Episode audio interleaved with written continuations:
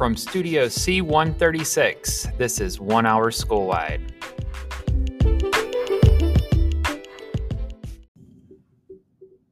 All right, welcome, welcome. This is Mr. Mertz. This is uh, our second episode of season two. We have a special episode for you today. We actually have a guest on the show, and that is uh, Coach Carter of the Pin Oak football team and the Pin Oak eighth grade boys basketball team, and also our uh, athletic director. So be looking for that special uh, interview segment coming up after this.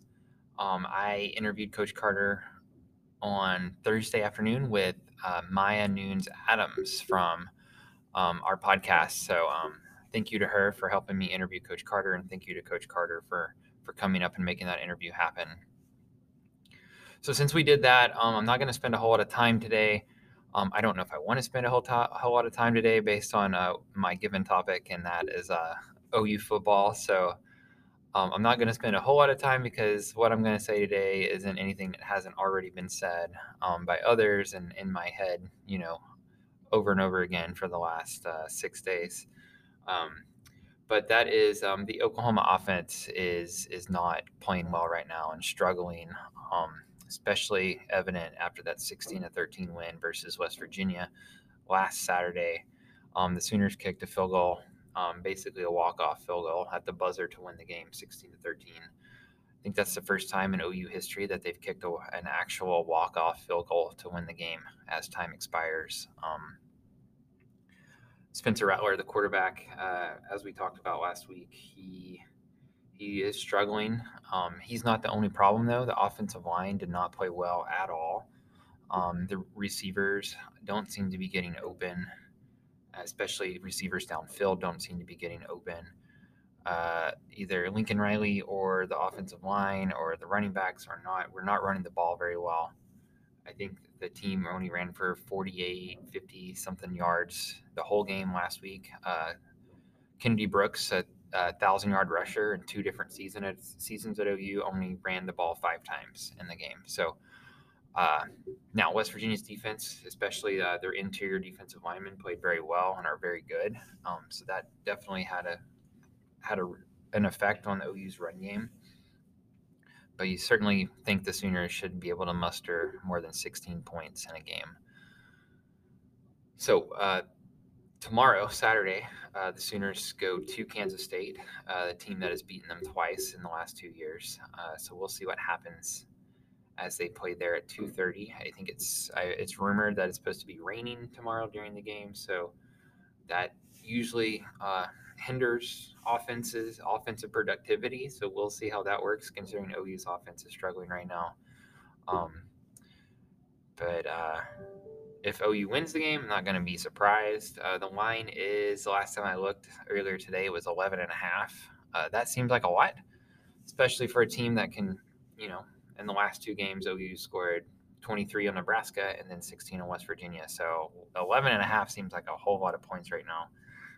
I, I like OU to win the game, but I definitely like it to be closer than 11 and a half. Maybe somewhere around seven. I mean, if it was a seven point win, that would I'd probably feel pretty good about that at this point in the season. Uh, but um, I did see a couple articles this week. Uh, one's on 538, the other's on ESPN that I thought I could briefly talk about real fast um, and kind of uh, try to suppress the, the the the pessimist that that is myself, especially when it comes to Oklahoma football. Um, so I saw some articles that might give some uh, hope to Sooner fans. Uh, let's start with five, the 538 article, and it's titled uh, "Yes, College Football's Playoff Race Really Is More Wide Open Than Usual," and it's by a, a guy, a writer named Neil Paine, and it's basically saying that um, you know 25, 21 teams have at least a five percent shot at making the playoff this year, and those top four teams are um, Alabama, as it stands right now, with a 54.9% chance to make it, Georgia, 54.2, Oklahoma, right? Oklahoma, even though they how bad they've been playing, Oklahoma, 39.4% chance to make it, Oregon, 31.8 that's the top four. And then it's Notre Dame 24.8, Iowa 18.4, Michigan 17.3, Ohio State 14.9, Penn State 13.9, Mississippi 10.7. Now, um, that's the top 10. That might have been more than 10. uh, anyways, uh, a lot of these teams like Mississippi and Alabama play this week. Georgia plays Arkansas this week. Um, I think there's a real chance Oklahoma could lose this week at K State, and if not, I think there's a real chance Oklahoma could lose next week at Texas. So, um, as it stands right now, I guess there's some positivity that you know even though OU score only beat West Virginia by three and only beat Nebraska by seven, that um, Oklahoma still has a great chance to make the playoff this year. Um, let's focus now on Spencer Rattler, who has been a focus of of pundits and you know the offensive woes of Oklahoma this last couple weeks, and even got booed by the student section um, last week, um, which I thought was completely inappropriate for the student section to boo uh, your home team, your your team's quarterback, um, especially and then especially and chant the backup quarterback's name, saying that they want Caleb Caleb Williams, the backup quarterback. I thought it was in pretty bad taste for the Oklahoma fans. It's mostly the student section, I think, to do that. Um, especially for you know a bunch of students that you know may not have been OU fans very long, maybe for the last three or four years, and you know they're chanting for a new quarterback. I don't. To me, that doesn't give you the right to sit there and to chant. You know, you've been watching, following OU for for how many years now, and you think you can just call for a for a new quarterback to come in? I, that doesn't sit well with me. But anyways, um, some of some, you know, I don't blame the fans for being upset though. Uh, there there are high expectations for this team, and right now, um, they're not playing up to them. Uh, the defense is playing pretty well, but the offense, which is what Oklahoma's, uh, you know, uh, personality has been over the last few years, Lincoln Riley's uh, um, mo is is offense and scoring a lot of points, and that's not happening.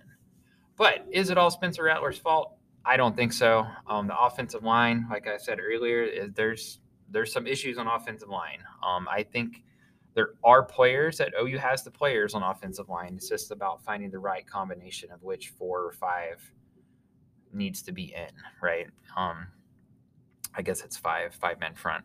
But anyways, uh, let's look at this article real quickly before we wrap up today uh, by Bill Connelly on ESPN.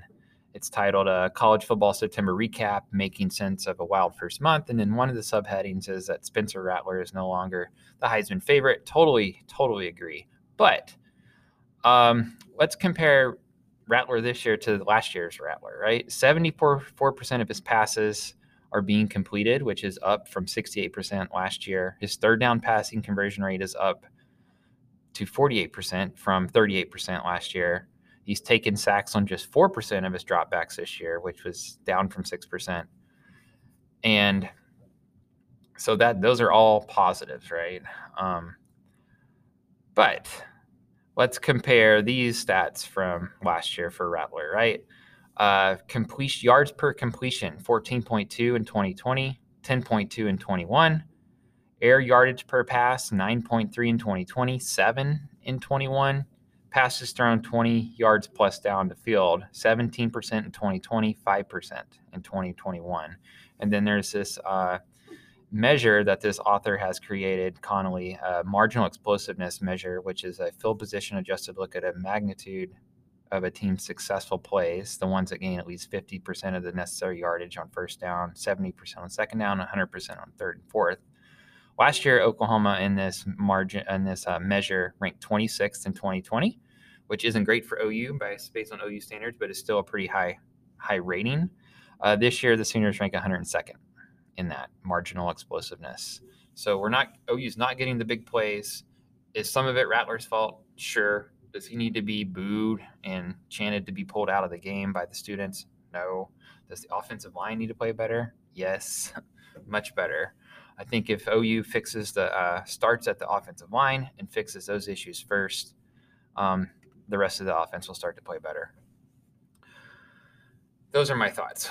Uh, it's been, even though it was a win last week, it kind of felt like a loss. So, kind of one of those weeks, and definitely not the way uh, OU fans want to see their team playing, knowing that uh, next weekend is their Red River Shootout with Texas, who is playing pretty well right now on offense with uh, with an Oklahoma product at quarterback Casey Thompson. Um, but still looking forward to the game exciting to watch tomorrow. Um, and that's that. Um, I'm really excited for you to hear our interview segment with Coach Carter, and that is coming up right now.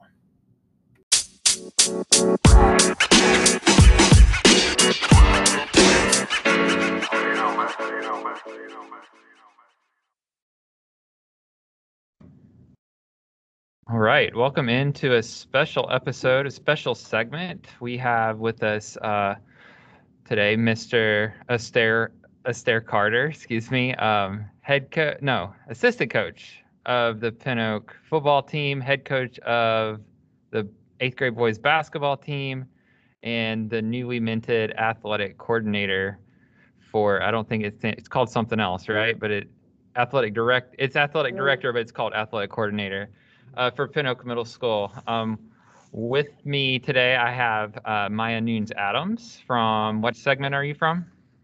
Uh, I'm from Everything NBA. And even though we're not going to talk mostly NBA today, she's going to help me interview Coach Carter. So I'm going to let her go ahead and uh, start off with the first question for Coach Carter. Go ahead, Maya. Um, so, what are the expectations you have for your team? Um, after having a, a couple of um scrimmages in our first game, the expectations are pretty high. Um, even though last year um, was a crazy year with the seventh graders last year not playing a, um, a down last year. Um, coming in, we have a lot of size. We have a couple uh, quick kids, and we have a really, really decent quarterback this year. So expectations are pretty high. Um, have any other like any players specifically impressed you? Um, yeah, there's a couple. Um, uh, like I said, our quarterback uh, to me came out of nowhere. Um, his name is um, Langston. Um, he he really he showed up in um, the beginning of the uh, the, the, school year with us throwing. Like his athletic ability is um, surprisingly really really great. Um, really good arm, really good feet, really good vision, and he knows the game very very well. He was very he, he was really well trained for coming here. So we're pretty excited about watching him um, you know, develop and get better. Coach, I've heard that the offensive line is is is one of the maybe the best we've had at the school because of maybe just big because of their size. Uh, do you have any comments on on the offensive line rumors that are circling around campus? Uh, yes, um, this is one of the, our biggest lines that I can kind of remember. Um, we have a couple of like at least six footers um, on there. Um, you know, they're kind of new to the game, so no, we're really trying to work on them, just getting getting them better. But uh, the potential for those couple of guys is is through the roof. Um, so yeah, yeah, yeah. yeah the story, the little rumors about about the line, it's somewhat true, somewhat not. But yeah, our line it, that's also another big surprising thing we had this year because, like I said, we have finally have some meat. We usually have all skill, no meat, but this year we actually have skill and meat. So like I said, expectations are be pretty high, pretty good. How does that affect the philosophy for the offense this year? Is it is it more run heavy than normal years because of the big offensive line? Is it is it still a mixture, or or how how does that affect the offensive line having so much size? Well, actually, I mean, kind of um, it'll be a lot more mixture, but I think now with a bigger line, we're very we're more comfortable throwing the ball more uh, quarterback will have more time to actually see the field. Um, we run kind of a big a spread offense. We not also we have a big line. We also have a lot of great skill kids. Um, a lot of kids with great great hands, great vision, good footwork. So um, our um, this year we're looking to kind of spread the ball more and be a little bit more balanced than usual. Um, can you describe how you would go about developing a game plan? Sure. Um, we used to be kind of again going with personnel wise. Um, that's a very, very, very big thing when we look at uh, personnel wise. Um, knowing who we have. Like I said, this year we kind of have almost everything we need to have a successful offense. We have good size on the line. We have a great arm, and we have great receivers. So that kind of goes into the, our um, game plans, and also um, knowing the um, tendencies of some of the schools we played for years kind of see see what you know what they usually have every year, kind of, kind of base it off that stuff. But this year, um, with the talent that we have, we kind of kind of know what we're going to go with the game plans. What about the defense, coach? What does um, I'm assuming that a lot of those players on the offensive line probably are two-way players and play defensive line on on the defensive side of the ball. So, um, how what does the defense look like? Um, it sounds like we got size on offense. So, does that size translate over over to the defense as well? Um, actually, we kind of have um a number of linemen this year. So actually, um, a lot of our linemen don't have to go two ways this year, which is um kind of a, a good thing for us this year. Um, we do have we do have size on offense. We kind of a little bit of size on defense, but uh, we have a lot of quick guys on the line this year. And um, um, one of them is Jack Pennington. He's he's a really really he can be a really good stud for us. Um, he came to one of the camps. Me and me and me and my um, brother-in-law ran over the summer. He was actually the MVP of it. So um, I had very high expectations for our defensive line um, and some of our skilled kids in the secondary. Um, what aspects of football like most excite you? Hmm. Um, I guess you know the camaraderie, the, um, playing together, playing for one another. Um, and then you know whenever when something ha- big happens, seeing the excitement, everybody gets hyped. Uh, mainly playing for one another. That that that's one of the big things. When I was in school, I kind of made sure you know we are brothers in war. You know, we all we all got ride for each other. We all we win for team, lose at the team. So so that that is one of the big things I look at. Um, how do you manage your playing time? That's a good question. Um, honestly, depending on how the game goes, you know, if it's like a dog fight, um, from start to finish, um, we kind of go with um our, our our guns, the ones that been doing doing very well. Um, this past game, we played Tanglewood. We was up pretty early, so when we're up like that, we tend to put um, the kids who don't get as much playing time in. So make sure you get everybody in. But um, basically, playing time is very big in practice. If you come to practice and do your job, um, we see it. Even though you think we don't see it, we see everything as coaches. So basic practice, practice kind of plays into their playing time. So we played Tanglewood last week. Is that was that the first game? Yes, yes, that was the official game. We actually had a scrimmage against Sugar Grove a week before, the Friday before that, I think. Um, so yeah, so Tangle was our first first big game. Um, haven't played them in years, so I've heard. I've never I've never played them since I've been here. Um, but they usually typically have a, a, really good team. This year, you can tell they kind of have had their down year, but um, I, have been saying this for years. We have one of the strongest um, districts for football, and I mean all sports in the city of Houston. So um, this next couple, these next couple of weeks is going to be a big test for us, especially with Meyerland coming up on Tuesday. I've definitely ha- can second the, uh, especially our zone in HISD is a very competitive zone. Uh, I've known that from coaching cross country and track throughout the years and seeing the athletes from just in our area that that compete against each other. Um, so who do we have coming up in the next couple couple of games, Coach? Um, this Tuesday we have um, Meyerland, and those guys the last three or four years have really been like the team to look up for in our zone. Um, then after Meyerland we have Lanier. That's our homecoming game. So you know if you have nothing to do, come on out for that that Lanier game. We love the support. Um, then after Lanier we have um, Welch Middle School and then we always we end the year with one of the personal favorites, Pershing. Um, that's one of our biggest rivals besides Lanier. But uh, yeah, those are the the next couple games we were looking looking forward to. Um, if not this job, well, what do you think you'd be doing? Um, honestly, I I love sports, so I'm pretty sure something dealing with sports. Um, I was a Kines major, so um, I kind of thought about going to sports science, so maybe not being an athletic trainer or something, or um, possibly maybe a sports agent.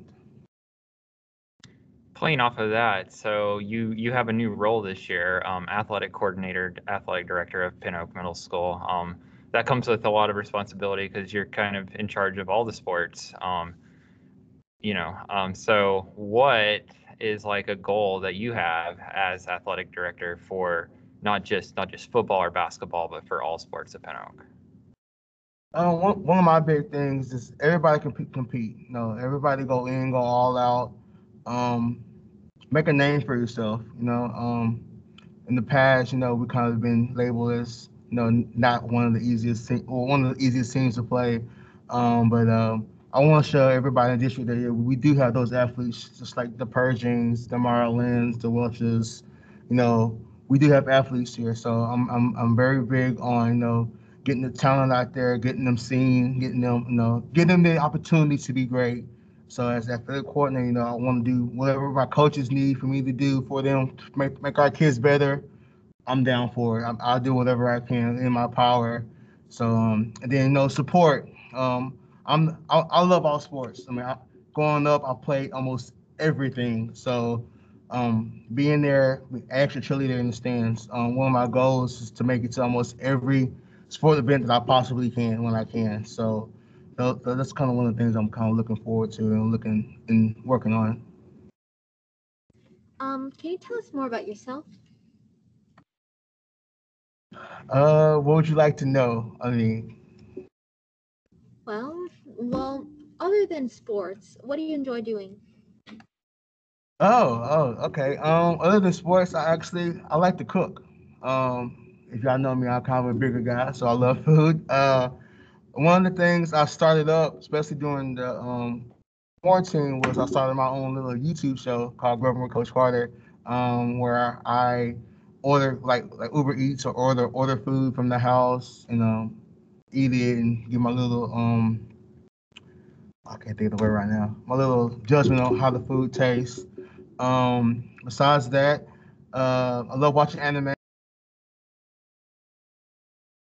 Uh, yeah, you know, kind of chilling and watching my daughter. She's an eighth grader now, and she's in um volleyball. She's she's starting up club here in a couple of months. So you know, helping her out, watching her grow, and then stuff like that. So maybe eating, watching anime, and um, watch my, my daughter play sports. Well, Coach, um, I just want to say thank you for joining us today. Um, I know you reached out to me and wanted to join the podcast, so anytime you want to come back, you are welcome. Um, I, I even I've even thought of a name for the segment that it could become. It could be a semi-regular segment, just call like two coaches sitting on a bench, you know, just talking, you know. So uh, anytime you're anytime you want, you're welcome to come back. And I want to wish you good luck in the in the football season this year and upcoming basketball season. And I wish you success uh, with the athletic coordinator. And man, you're you wear a lot of hats. Uh, also with your um, uh, your food uh, food critic channel on YouTube, and and of course, uh, good luck with uh, being a father and all that. And uh, thank you once again for joining us today. Yeah, No problem, man. This is this is awesome. I, I, I love this. Um, so like yeah, whatever that that little segment seems pretty cool. So if you need me to come, I'm more than I'm more than welcome to come here. Th- Thank you for having me. Thanks, Coach Maya. Uh, thank you for coming. Um, I had a great time interviewing you. And um, just one more question I have. Um, what could I expect from you as a coach? Like if I were to join your team? Um, oh, you expect everything from me. Like I'm, I'm not the one to just sit there and bark orders. I'm, I, I'll get in there with you. Uh, I'm more of a hands-on teacher.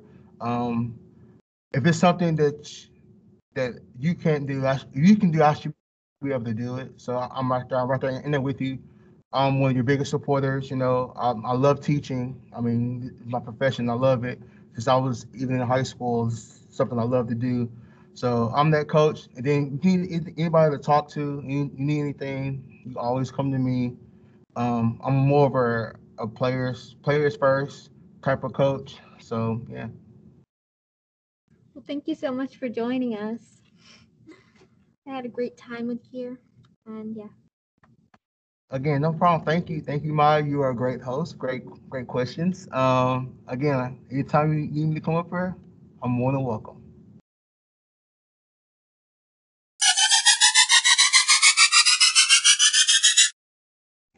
Welcome to Everything NBA. I am Reeve Jenkins. And I'm Maya Nunes Adams. And today, We will be covering the four corners of the Brooklyn Nets court and top fantasy basketball players going into the 2021-2022 season. the first thing we'll be going over is James Harden's newest news.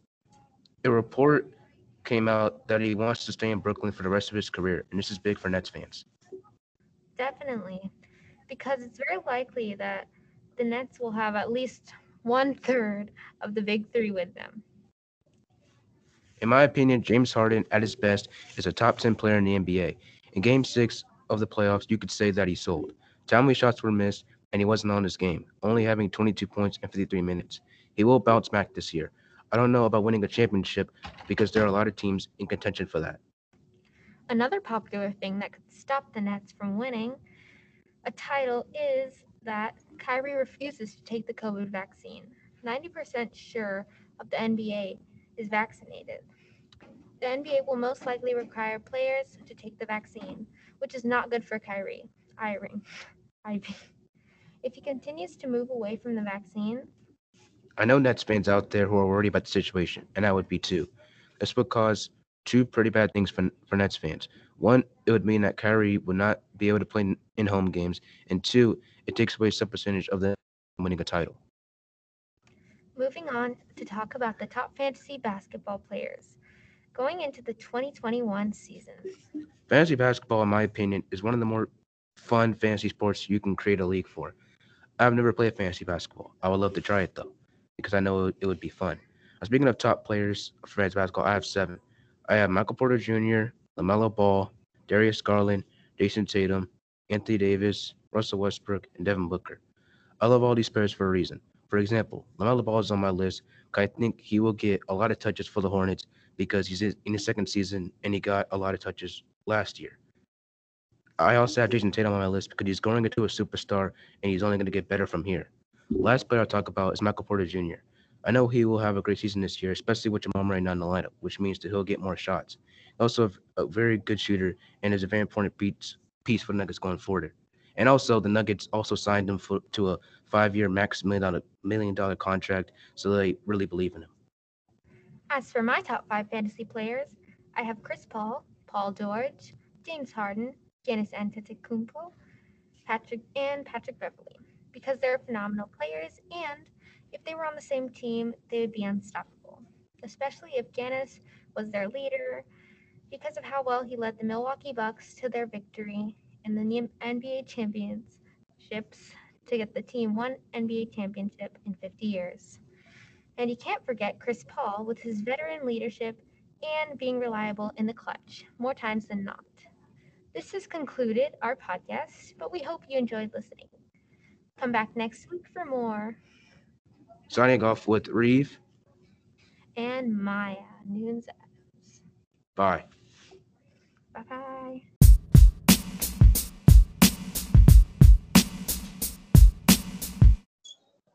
Hi, I'm Leo, Leo Futa, and today I'm with Muhammad, Ke- Kevin, and Michael. We have a lot, a lot in the Champions League and a lot to discuss about with Messi's first goal for PSG, which is top class just for, for a first goal for, for his new club.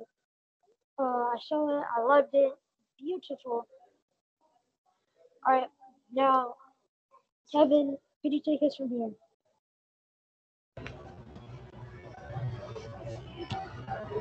Um, Manchester United had a game with Newcastle on September 11, 2021. Cristiano Ronaldo scored twice as Manchester United beat Newcastle United 4 to 1. All right, thank you very much. Kevin, Michael, can you take it from here? Um, what I got is that last game um of Manchester versus um, Villarreal, it was a good game, but we had a little bit of problems of lineups. First of all, um, Ronaldo and mostly three people from Team Man United got ill cards, like Ronaldo, Greenwood, and Telles.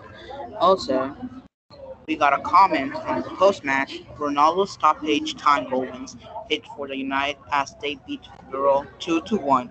De Gea played a big part for hosts in first half as he made four great saves to keep out Danjuma, Alcácer, and Pino. Villarreal took the lead just after the breakthrough when Alcácer flicked past the keeper.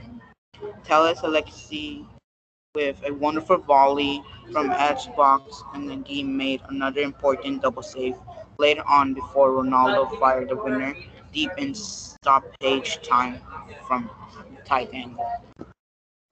Thank you, Michael. Now we go to Paris, where we have Manchester Manchester City versus PSG. This was a very Man, Manchester City played very poorly compared to what they did last year. This is last year P, PSG and United, Manchester United have a game, and Man Man City absolutely dominated. But we have a this game is extremely special to present to Messi fans because he's done it. He scored. He scored his first goal for for PSG. Uh, he's played. He's played. I think he's played three or four games, and he's back in action. Uh, he the way that the game, the way that it starts, the way that the play starts, the goal starts. Uh, he um, Donnarumma gives it's a Donnarumma makes a catch from a corner, gives it to Neymar. Messi Messi makes a run. Neymar gives it to him. He dribbles he dribbles by two players.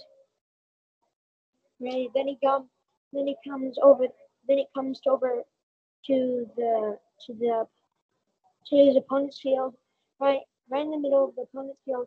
He passes it to Neymar, passes it to Kylian Mbappe. Okay, and Kylian Mbappe gives gives a beautiful gives a touches passes it back first touch. Then Messi was the first time was a, Messi was a first time finish. Beautiful goal going to top left corner. No way Ederson was saving it. All, he, all Ederson did was look and shot.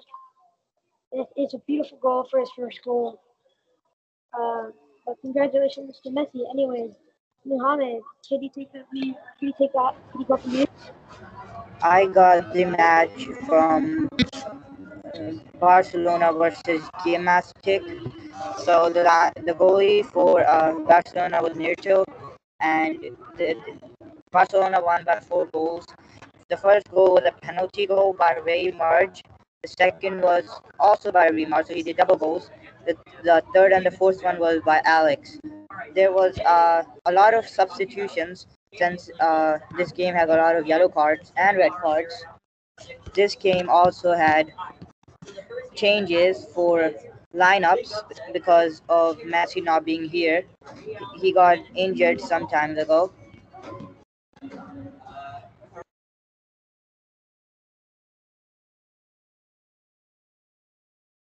All right, thank you, Mohammed.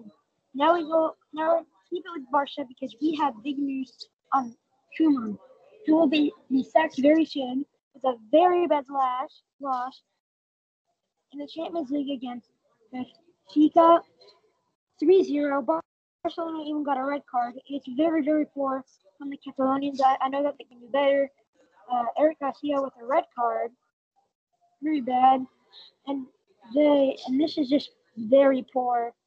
But I expect a lot more. But after that game, they got they got three. They they, they played they played on September 26th. Got three G, won uh, 3-0 with Ansu Fati making a return, which is very big. And he scores. Uh, he's now 18 years old. So, so we had Barcelona. They had 21 shots. Three. Barcelona took 21 shots. The other team took four shots. They had four shots on target, and the other team had three shots on target. And dang, Barcelona did 609 passes with uh, 12 fouls only, while the other team did nine. So they weren't in fouls.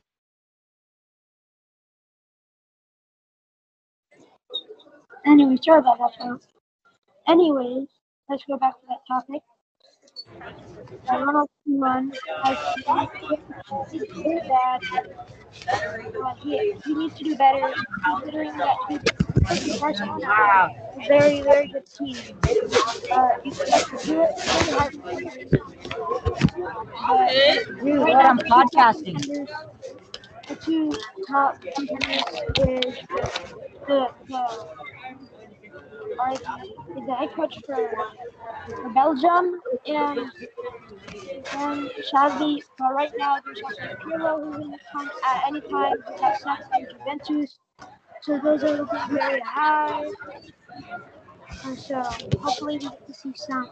Hopefully we get a new coach the Barca fans out there. So I'm hoping. Uh, anyways, this is uh, Global Soccer. I'm Yorafika. Thank you very much.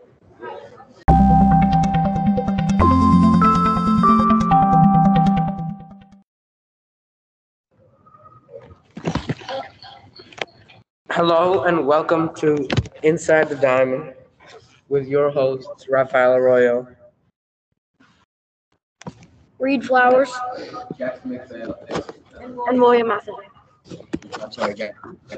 And welcome again to Inside the Diamond Baseball Podcast. Today we'll be talking about a few things. We'll be talking about um, definitely the Astros playoff predictions, um, a little bit about Ohtani, of course, and yeah, let's get right into it. Starting off, um, I'll go first. Uh, the Yellow Sox. Not really. The Red Sox have a new. They have their new jerseys, their new City Connect jerseys, and they. I don't know how I feel about them. They look a little bit funny, not really traditional with the Red Sox franchise. They do, they they do look good in some respects, but I don't think, that they really fit with the Red Sox franchise and history. Uh, Jackson, what do you think about that? Well, I don't, it, for one, the uniform isn't even red and it's the Red Sox. I don't really like it. It's an okay uniform, but I don't feel like it honors the tradition Yeah. of Alright. previous teams. Uh, I don't know if this is right, but I'm pretty sure the yellow and blue is the Boston Marathon colors. I'm not exactly sure of that, but that might be why it's those colors. Hmm. But I mean, they're all right jerseys, and, and I mean, they could do, they could have done way better. Um, yes. Well, let's get into it. Um, uh, Giancarlo Stanton had two home runs against the Red Sox or the Yellow Sox in a game where they were wearing their City Connect jerseys. Um, yeah, Stanton had two home runs. Oh, and the other night the Astros had a walk-off walk. They they walked two with the bases loaded, one to tie, and one to win the game and that was interesting. Yeah, the Astros have secured themselves a playoff spot. Uh, their record is something like what is it, William? 92 wins and 66 losses, I think. 92 wins and 66 losses, I think. Thanks, William. That is pretty good. They have definitely, yeah, they've secured their spot in the playoffs, and same with the Brewers. Jackson, tell them about that one. Oh, so Devin Williams, uh, uh, relief pitcher for the Brewers, has been really good all year. Uh, actually broke his hand because he he posted on Twitter. He was so drunk that he punched the wall in celebration and broke his hand. So he's going to be out for the playoffs. An unfortunate but stupid and funny way to That is not crazy. That is absolutely crazy. Um, well, Ohtani. I don't know about Ohtani.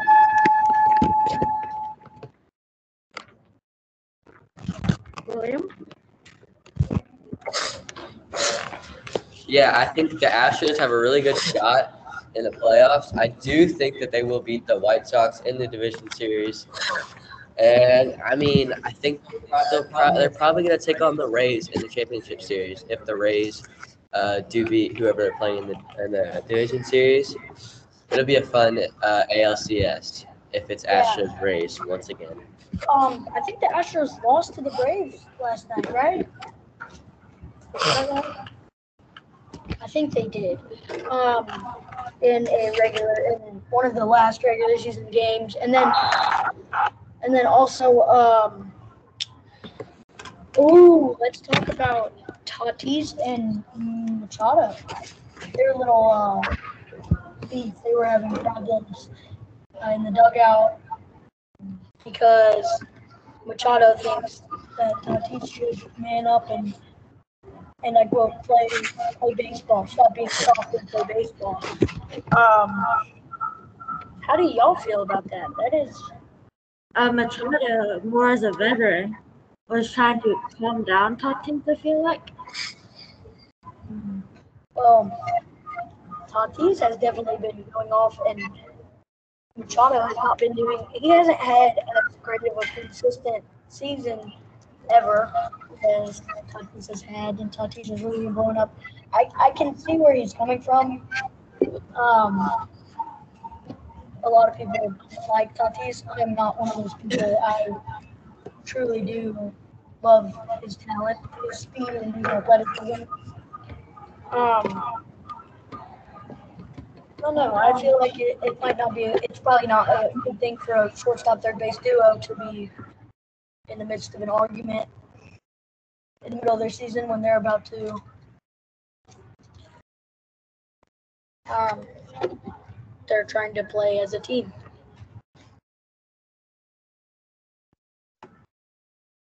Uh, let's uh, talk about Shohei Ohtani. Uh, he uh, Shohei Ohtani hints that he might leave the Angels. Uh, he hasn't. I feel like he hasn't been liking the Angels as much because they're not doing as well. Like, They're but. Yeah, they're not winning and they're not paying him enough for his skill level. yeah, his le- his level doesn't reach m- meet the uh, amount of money that he's been paid. Yeah.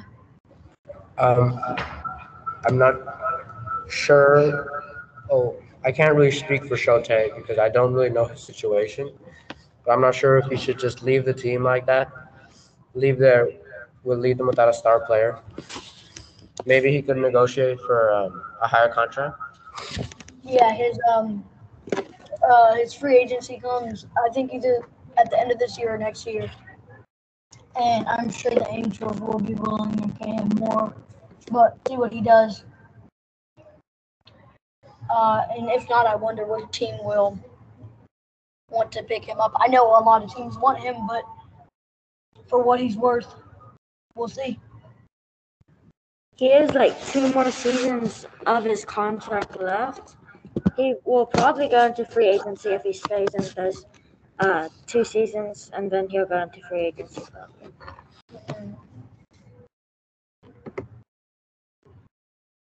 Yeah. Um. Let's see. You guys want to talk about the end of the year awards? Oh yes, the MVP.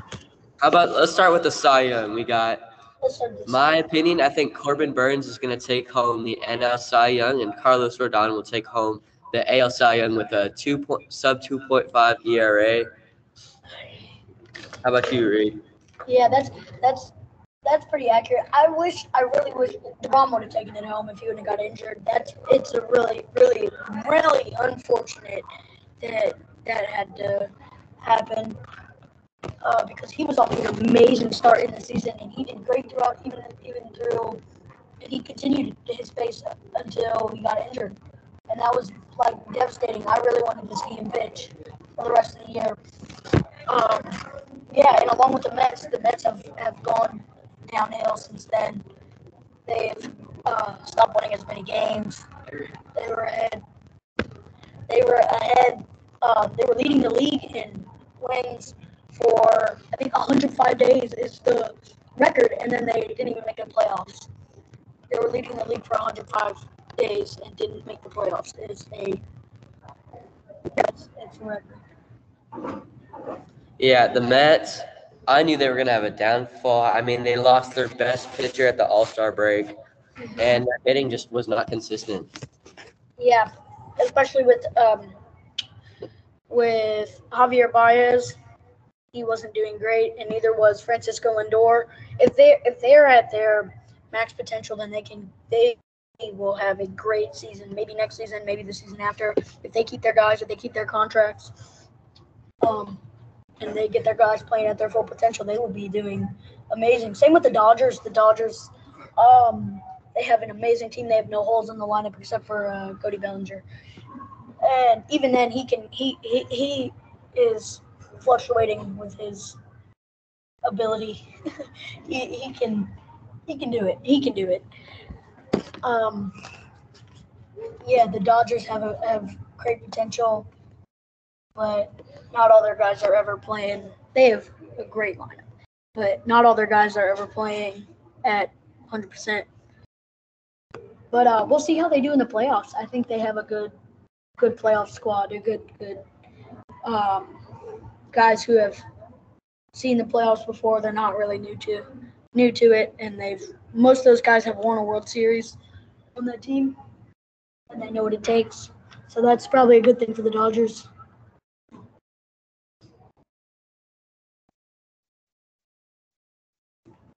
Yeah, the NL East has been really weak this year. With, I mean, none of them, no one in the division having over 90 wins. Yeah. Uh, the Braves, they lost Ronald Acuna, like right before the All Star break. That was a big hit on them. Mm-hmm. But yeah,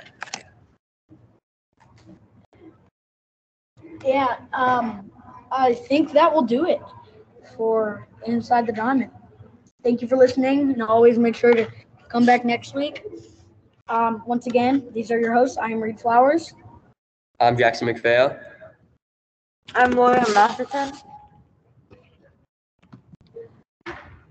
And Raphael is not here, I guess. Uh, uh, and once again, thank you for listening to Inside the Diamond Baseball Cup podcast. Bye. Bye. Thanks for listening.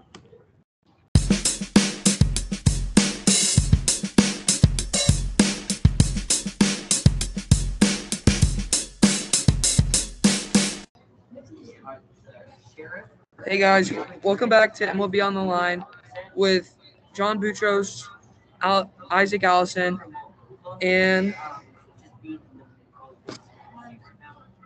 Connor. Connor McSorley. Today, guys, we're going to be discussing uh, the Cy Young candidates, the Silver Slugger, the Golden Glove, and our and our people, and the Devin the Devin Williams incident uh, when him breaking his hand after celebrating and punching into the wall, so he cannot pitch in the playoffs. So first, we're going to discuss the Cy Young candidates. John Boutros, who do you think is going to win the Cy Young? Should we start AL or NL first? Let's do AL. Okay. Um, for AL, I believe it's going to be maybe Ohtani has a pretty good chance. I mean, yes, he has had a little bit of a down year, but he he hit a lot of home runs this year, and I mean, he's also a hitter, so Cy Young might actually be a good uh, thing for him if he doesn't end up winning MVP. Now, Garrett Cole is on and off for me, so I don't really think he has a chance.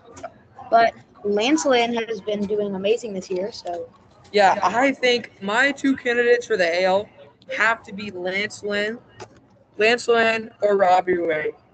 Those two pitchers are the, my opinion, the two best pitchers in the AL. And uh, I think Robbie Ray has an insanely good. He has the, I think he has the most strikeouts in the league right now, right?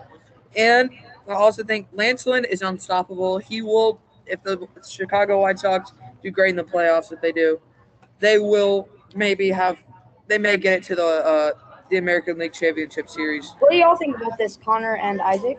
Yeah, what do you think? Who do you think's better? Uh, uh, Lance Lynn or Robbie Ray? They're two really good pitchers. Connor Soley, who do you think's better? Robbie Ray.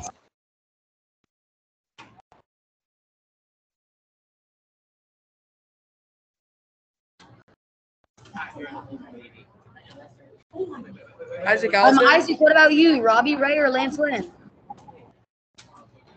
Robbie Ray. Okay, let's move on to NL. Now we have Scherzer. Um, we have Zack Wheeler, who has been well, unreal right now. And of course, you honestly, I, wait, can I go first? I really think that Brandon Woodruff might even have a shot. I, I think it's not even close. The Cy Young for the NL is Max Scherzer. Max Scherzer, has the best ERA in the NL right now, or I think in the entire league. He's unstoppable. He people were skeptical about him going to the Dodgers from the Nationals. If he would still produce the good talent that he has, and yes, it succeeded. It is a great. It's he's a great pitcher. He's like the LeBron for pitchers in, in baseball. He can go to any team and perform. He did it with the Detroit Tigers, the Washington Nationals, and now the Dodgers on his first year. What a new guy! He can he gets along with all of his players. He's a funny guy. He he's can throw hard. He could his he changed his pitching for him. He used to throw sidearm, now he throws overhand. He reworked that. And he still produces the great talent that he has. The guy throws hard, nasty breaking ball, and and now he's unstoppable this year. Who, John Brujas, who do you think is going to win the Cy Young for the NL? It's got to be Mike Scherzer or Walker Buehler. The Dodgers have the pitching staff has been unreal. They have Urias, they have Buehler, they have Scherzer, they have Kershaw, and when Dustin May is healthy, they are going to absolutely demolish the postseason. Assuming they win their division. If they make it to the wild card game, it might be questionable, coming down the wire and all that. Um, but also, uh, let's move on to AL Rookie of the Year. I I think between it's it's between Cedric Mullins and Randy Arozarena, maybe. But other than that, there's no one that really stands a chance. For the NL, I mean, it's a little bit closer. So you have Kyle Farmer, who's been doing fairly well. Um, who else is there?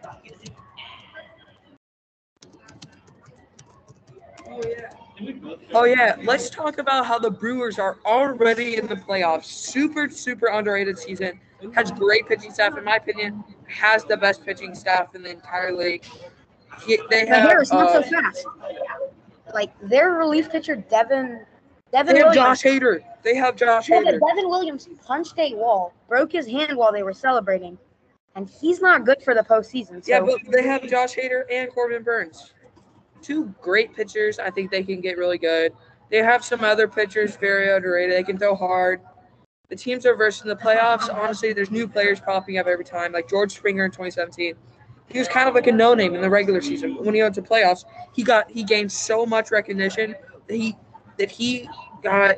He's now considered one of the best hitters in 2017, and he was almost an MVP candidate uh, in 2017. Can we talk about the Padres for a second? They were doing so well. Everyone thought they were going to be one of the NL wild cards. And then they win two and thirty games. That yeah, was I unacceptable. at the start of the season that they were going to go to the World Series. Tatis was horrible. The only player that even produced the slightest was Manny Machado. And even then he wasn't even doing that well. So I think I think I think you're uh, you're, you got to give uh some Jake Cronenworth, bro. He's a great hitter. But in the AL, it's the opposite. though. You have Yeah, in the AL. Jays, you have the Red Sox, and you have the Yankees, all battling it out in these last few games. Oh, keep in mind the Astros still haven't made the playoffs. They have one more game to see if they make it to the playoffs, and if they make it to the playoffs, they will be unstoppable. The Braves and the Rays have been unreal. Yeah, I want the Braves to make it to the playoffs, and if They're making. They already made it. Yeah, that's great for the Braves. The Braves are my favorite NL team. They're great players. If Ronald Acuna was on the team, they they're definitely World Series contenders. And it's not even close. Ronald Acuna, if he didn't get taken out, he would have had an MVP season, in my opinion. He can hit the ball. He can do everything.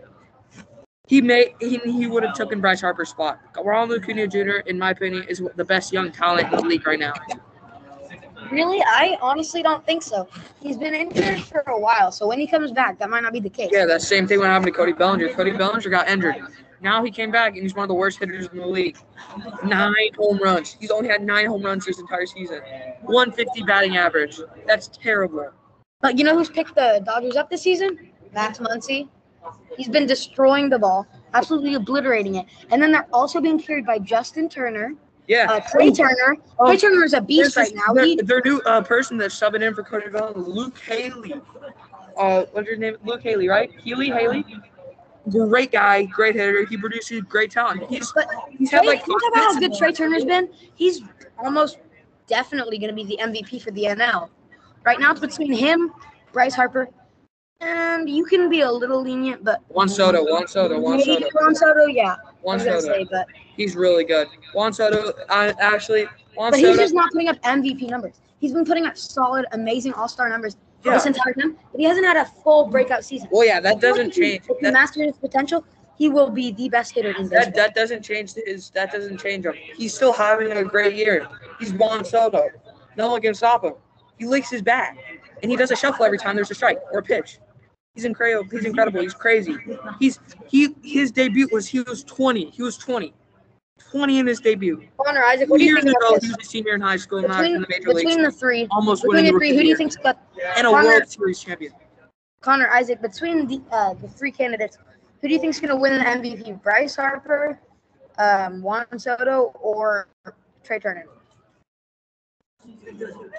Let's start with you, Connor. What do you think? I think Bryce Harper. I mean, yeah, he's having a very strong finish, but it really depends how he like these last three games, and uh, it's the Phillies make the playoffs or not. What about you, Isaac? Isaac, what about you?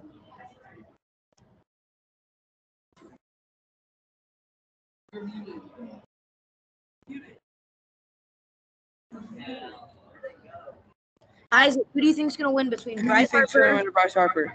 Trea Turner, or Juan Soto? Who do you think is gonna win the MVP? You're muted, Isaac. Say so.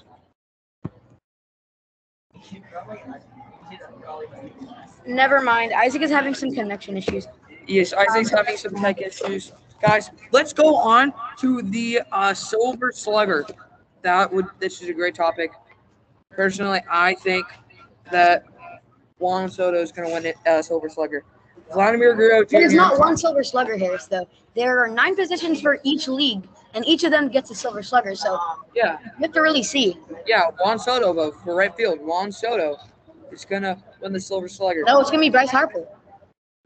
Sure about that. Yeah, it's the highest average, and Juan Soto has been putting up good numbers, but so is Bryce Harper. No, Bryce Harper's no. Let me tell you, Bryce Harper's going to win MVP. Juan Soto's going to win Silver Slugger for right field. Bryce Harper is having a great year. He should deserve MVP, not even Silver Slugger. Too good for it. So Juan Soto, I think the next year he will. The next five years, mark my words, he'll be MVP. He will get. He will. He's going to put up great numbers. Great guy. He's insane. Yeah, I really agree with you. Absolute unit. Um, now that we're wrapping things up, uh, thanks for listening to MLB on the line. Um, that I'm is all Harris for us Mann. today. Jack Boutros, Isaac Allison, and Connor McSorley. Thank you for listening. Thank you for Uh, tune in next time and keep Goodbye. watching baseball. Bye.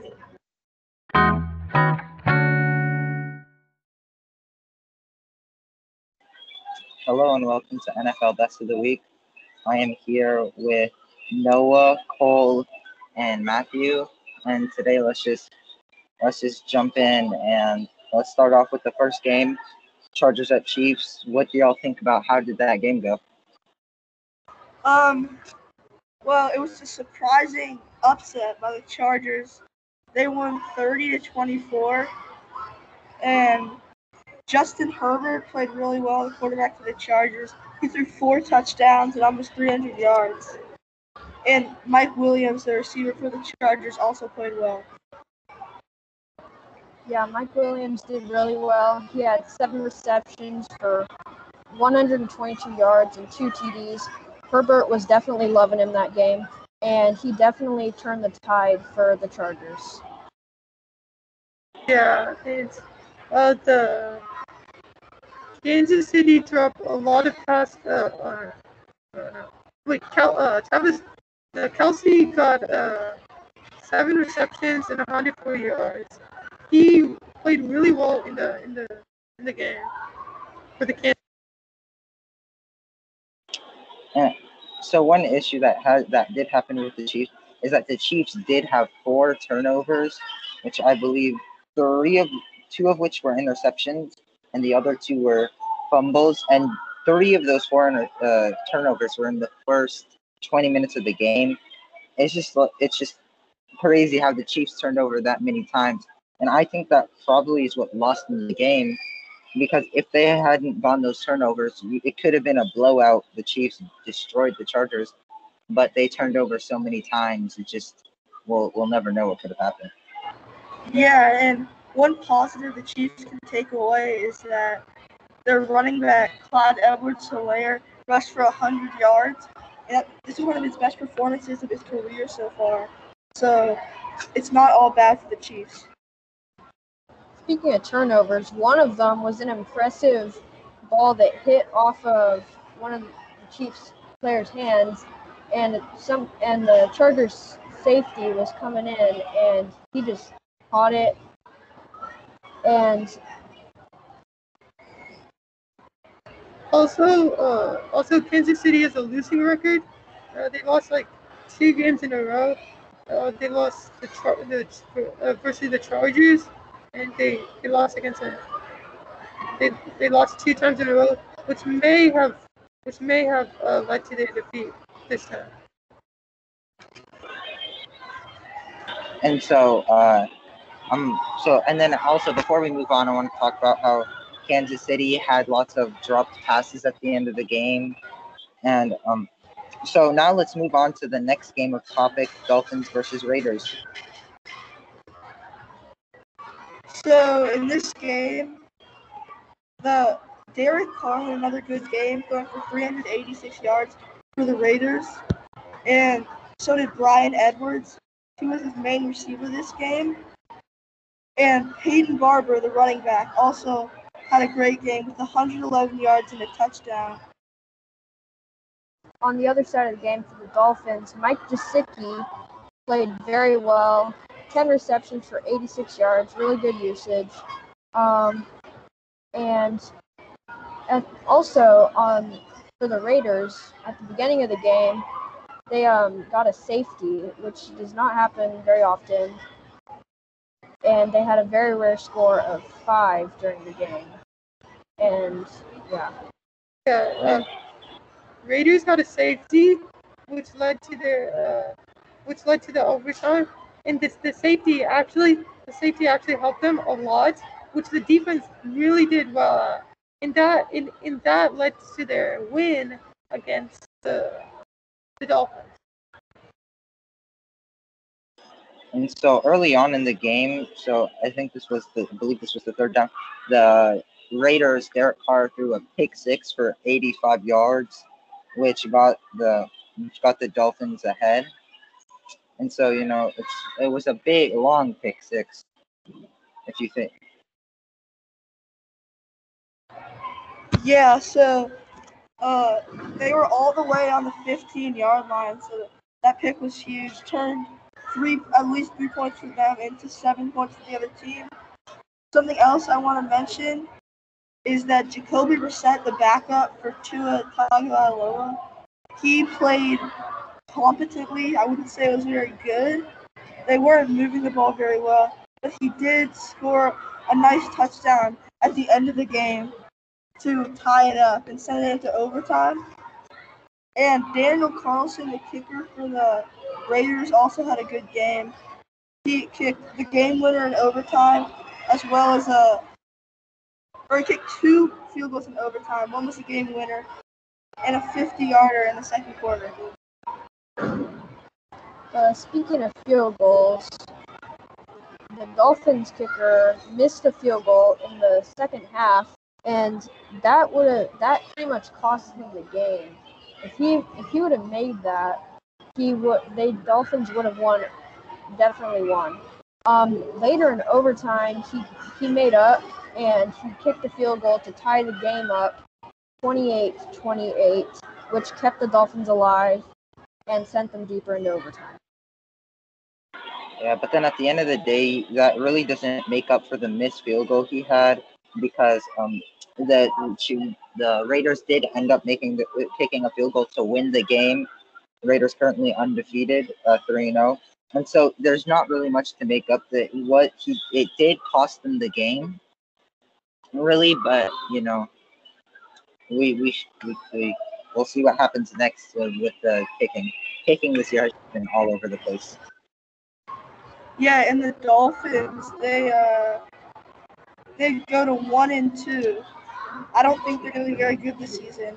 Although they had a win, I think they look like a very middle of the pack team. They have a good defense and a struggling offense. I just don't see the Dolphins making it to the playoffs. And even if they did make the playoffs, I don't see them going very far. But the Raiders have looked very good on offense, and they are of course three and zero. So I guess we'll see how that goes. We'll see how the Dolphins do for the rest of the season, but uh, we won't know for now. Let's move on to the next game. The final game we'll be talking about the Packers versus the 49ers. And this was a really, really close game. Unbelievable game. Came down to the final came down to the final seconds of the game. So let's talk about that. How do y'all think that game went? That was a really close game. So the, the game actually was really a really close game. Like uh, like a bunch of wide receivers got like a lot of a lot of yards. Like Davante Adams, uh, 12 receptions for 132 yards, which is really good. And both teams relied on passing. Green Bay 261 yards and San Francisco 257 yards. And Davante Adams had a good game for the Packers, getting 12 receptions for 132 yards. Definitely a large portion of their passing. Aaron Rodgers was loving him. Um, he didn't get any TDs though.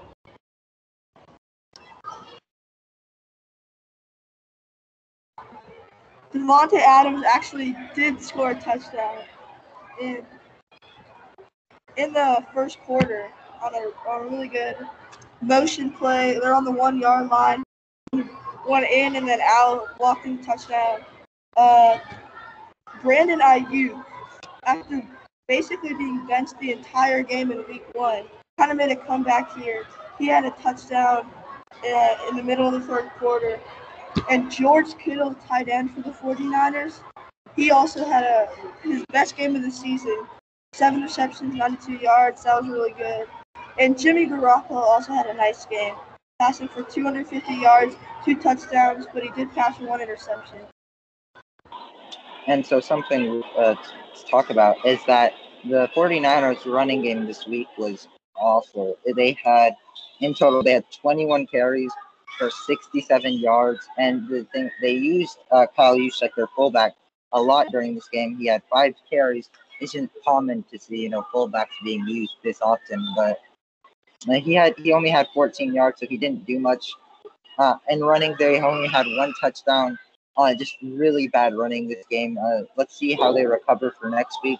Let's hope that gets better because you know you need a run, running game to have a good offense. Yes, the the 49ers had a lot of turnovers, which led to their which led to their upset. And the uh, and uh, if they if they just need to reduce the turnovers to to, yeah to win the all a lot of the games. Yeah. Um, turnovers have definitely been a problem for most of the teams for this part of the season. Um, there's been quite a few interceptions that have led to TDs that cost teams the game. Um, 49ers turnovers probably would have helped them win the game if they hadn't done them, but I don't really think they were that important since they never really got taken back for big yardage or in important parts of the game. And then at the end of the game, but we can't really say all bad. Uh, at the end of the game, the Packers they kicked a field goal, 50 Mason Crosby 50 yard field goal to win the game. Uh, the score was 27 to 38. He kicked the field goal to win the game. It was great kick, and I know this is isn't really one of the games we're talking about, but the field goal record was recent was broken this week with Justin Tucker kicking a 66 yard field goal. Yeah, and that's all for this week. Thank you for listening, and bye. Hi. Hello, this is NFL Top News, and today it's me, Rustin Goshen, and our co-host Ibrahim Modi. Um, let's start off today's topic with that crazy field goal by Justin Tucker on the Ravens. God damn, a 66-yard field goal, making an NFL record. I was watching that game too on Red Zone. I was like watching all the games at the same time, and like, and then it went on one thing, uh, one like it showed the Ravens and Lions game. I was like, oh, what's about to happen here? 14-15? I thought they were crazy trying to kick that. And then after the game, I like I realized man was hitting 60s for a warm up, bro. Justin Tucker is insane. Uh, there's nothing else to it. Um, now speaking of the Lions, I I just feel bad for them. They they get wrecked in the most memorable ways, bro. I remember back in 2015, Aaron Rodgers chucked that ball like 51 yards to win that. I think, it, like, yeah, win the game against the Lions. It was it was bad. I still remember it, and I was like seven, eight, something like that. Anyway, uh, speaking of the Lions, former QB Matthew Stafford is on the Rams now, and he was he was going crazy. Uh, I was watching the game, and the Rams destroyed the Buccaneers, making them uh, have a 3-0 record, one of the four or five undefeated teams so far in the NFL. Uh, I think the Rams are up for a pretty good season. Uh, I personally predict they're gonna go like 15 and three, maybe lose to San Francisco. I think they might lose to the Seahawks too, maybe some other team, and they have a really good shot at the playoffs. Now it's kind of a bit early to say the ring. Um, the ring, I think you need to be like eight, nine games in, maybe like 12, 10, something like that. And but I- I'm happy to see Matthew Stafford off the Lions finally. He's a really good leader, and he finally gets the res- finally gets the respect he deserves now that he's off the Lions. the stats have been showing that this by going 321 yards against Chicago, 278 yards against Indianapolis, and 343 yards against the Buccaneers. That Buccaneers game was crazy. Um, one more thing I want to talk about before uh, I hand it off to Ibrahim is I the tight ends. Uh, I just I just started watching the Titans have uh, on Kansas. Travis Kelce, Kelce is really good. Um, I don't know about Kansas. There, I think they're one and two right now. I know something feels a bit off about Kansas right now, but yeah. Uh, hand it over to Ibrahim now. Hello, hello, my name is Ibrahim. And uh, recently the Texans played the Panthers and lost with a whopping score of 24 to 9. Uh, the Texans lost, in my opinion, the Texans lost mainly due to their weak offensive plays. And this was due to their starting QB, Ty- Tyrod Taylor's injury. He was uh, scoring a touchdown uh, against the Panthers this game and uh, injured, got a second degree hamstring injury. He was replaced by uh, secondary new rookie QB Davis Mills, who had to step in. He did some pretty nice passes, but it just wasn't enough for the Texans to take a win. And although I think the Texans would have lost either way, I think they would have performed much better this game with their starter. Uh, and I feel Mills is a great QB, but he just lacks the experience he needs to maybe, and maybe in a few years he could truly shine. But if the Texans don't get their QB back, I don't think I don't think things will work too good for them. Uh, uh, what are your opinions on the new uh, Davis David Mills, Rustin?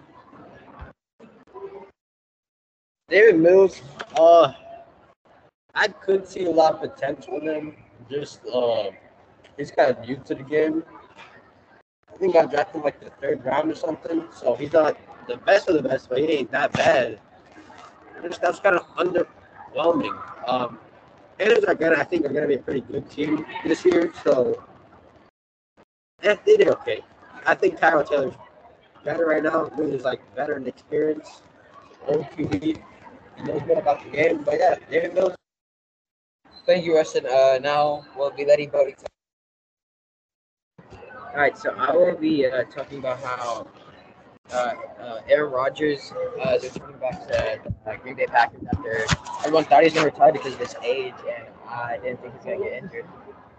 And it was that he came back. Uh, I don't know who would have taken his spot if he were to have retired, but it would have been quite a surprise if someone were.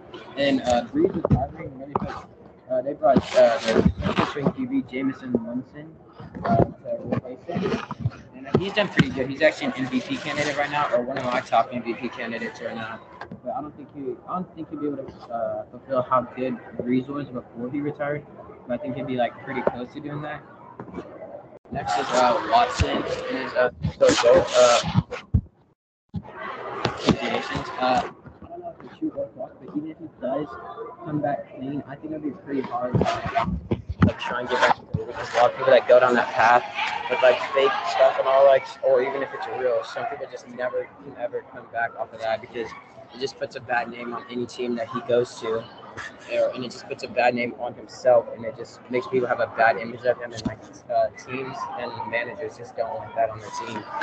Uh, well, him getting taken off of the uh, Texans, I don't know their next. I think Abram was talking about their QB. I don't know if he'd be able to feel how good Deshaun Watson was Deshaun was a top uh, QB. He just got put on the wrong team, and and the coach wasn't that good, like letting go of a lot of their star players. I just don't think that that's the right decision. But Watson does have an offer from the Dolphins. I, I'm not. I'm not sure. I'm pretty they think that they're signing, that they're thinking about signing him, and uh, I don't know how that's going to play out because I haven't really watched the Dolphins at all this season. I don't know if they're somewhat decent or if they're really good or if they're really bad. I have a lot of but I don't know. And also, I don't know if Deshaun Watson would be a great fit for that team, but it would be amazing to see him in uh, the Dolphins uniform.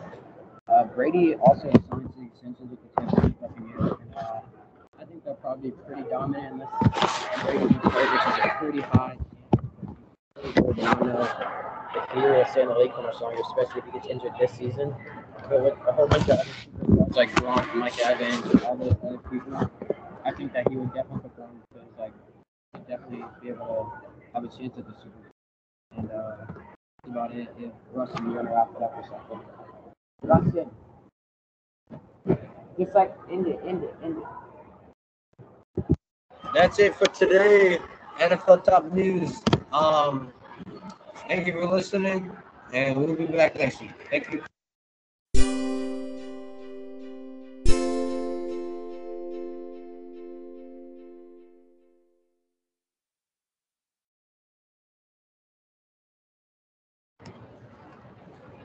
Welcome back to Nothing But Net. I'm your host, Issa Kadri, and I'm, I'm joined today by my partners, Adam Gossman and Sean Allen.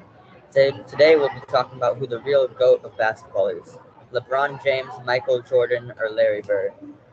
Over to you, Adam. The first person we'll be talking about is Michael Jordan. Michael Jordan is on the top three list for who is the all-time GOAT in basketball. Michael Jordan has the highest career points per game um, at 69, LeBron is second with 61, and finally Larry Bird with at least 60. Michael Jordan also has a higher net worth than LeBron, although most of it was earned off court. LeBron James and Larry Bird have been um, uh, have been talked about over the past few years on who's the best. Sean, over to you. LeBron has more total career points, rebounds, assists, and blocks than Michael Jordan does.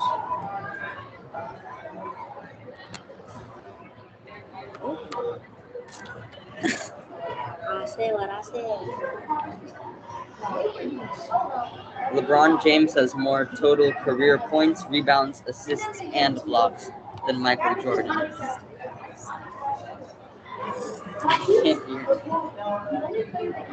Y'all think that makes LeBron better than Michael Jordan or not?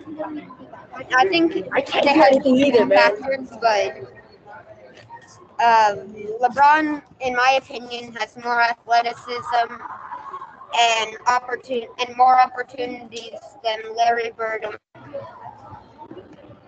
LeBron is also more durable as he's gotten injured only a couple times in his entire career.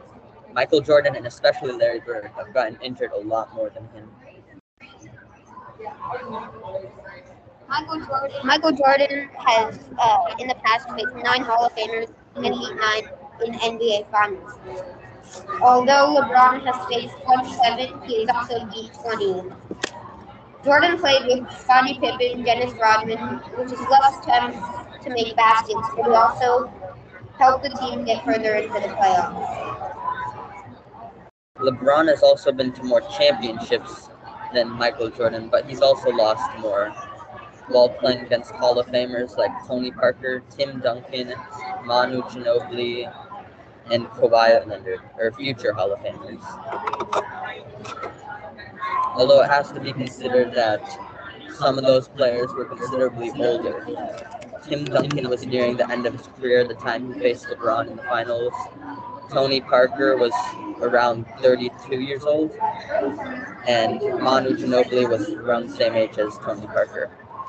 Michael Jordan's Bulls never won a series against Larry Bird and the Celtics in the playoffs. Larry Bird also has the highest rebounds per game out of the three at 10 rebounds per game. Uh, in the past recent years, LeBron uh, has been the best playmaker out of the three for the last years of all three players.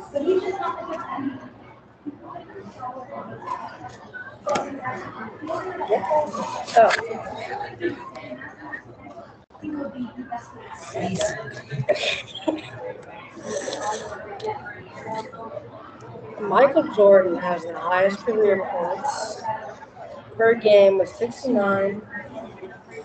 The second with 61, Larry Bird with 60.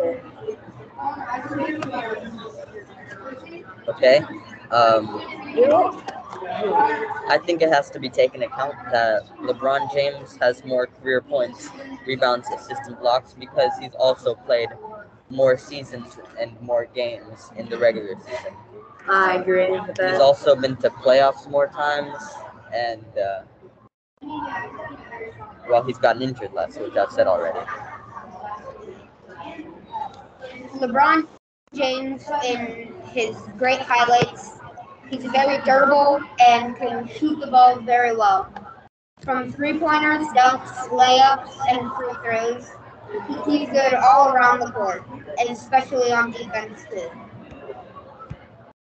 Larry Bird, however, can be considered better from three-point range, as he has a career average about at about 37% from deep. And this is also at a time when three-pointers are not as common as they are now. In the 80s, most players didn't even know how to shoot three-pointers, let alone as efficiently as he did. Michael Jordan also has his own shoe brand, which is worth um, a ton of money, which is why he's made more than LeBron off court.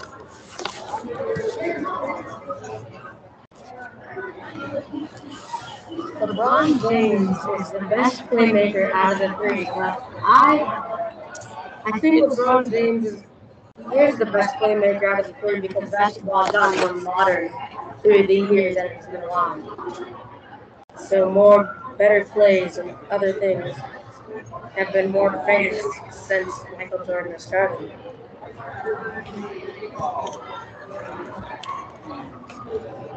Michael Jordan never won a series against Larry Bird and the Celtics. But this is also because Larry Bird had some help in Kevin McHale and, and other star players that I cannot remember. Michael Jordan's Bulls only drafted Scottie Pippen in 1985, so for a couple of years he didn't have his most famous second option to rely on against Larry Bird's team. Throughout Michael Jordan's career, he averaged about 38 points per game, with his highest ever being around 40 points per game. Michael Jordan was not the best defender, while Larry Bird and LeBron James have been exceptionally good defenders. Adam, I've got to disagree with you on that. Michael Jordan was an amazing team defender. He might not have been better than LeBron or Larry on player on player defense, but as a team defender, he was probably out the best out of the three of them. He also has more steals than LeBron James and Larry Bird, even though Bird has the most famous one to win the playoffs. Yeah, but even though Jordan is better at, uh, might be a little better at scoring, LeBron James can grab rebounds and assists. Um, while both players are decent at defense, Jordan did have better stats and steals, but LeBron had better at blocks. Blocks may not be a necessity to a shooting guard like Michael Jordan, though, because blocks in the 90s were more of a center's job, there weren't many players that could play all five positions like LeBron James can now. So blocks were not as important to a shooting guard. Steals were much more important as it helped the teams get an extra possession and it stopped their opponents from making more shots. Speaking about net worth, LeBron James is worth 1.5 billion dollars, while Jordan is only 1.6. LeBron James is ranked third in uh, NBA history in points with 35,376 points, while Michael Jordan is right behind him. So Michael Jordan has not had the chance to play against LeBron. So we don't really know what will really happen if they went against each other. But Larry Bird and Michael Jordan have had opportunities to face each other in basketball. So I think it has to be considered that Michael Jordan was near the beginning of his career when he was facing Larry Bird, and he still almost beat Bird multiple times. I think if we saw a prime Michael Jordan go against a prime Larry Bird, I think Michael Jordan's team would win. If they had their best team they've ever had, Michael Jordan's team has gone 72 and 10 in the playoffs, which was the best season any team has ever had until Steph Curry and the Golden State Warriors won one more game a couple years ago. As of stats, LeBron James' numbers show that he is a better overall player. However, Jordan has scored more overall and has better final record. Although LeBron's stats shows he is more efficient than Jordan, Jordan has a better free throw percentage, and that improves his points per game average. Free throws have never been LeBron's strong point, averaging about 66% most years, while Michael Jordan would average about 80, 82%.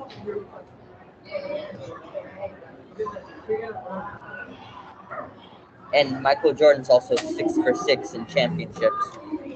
So he has six rings while LeBron only has four. And Larry Bird has and Larry Bird has around three.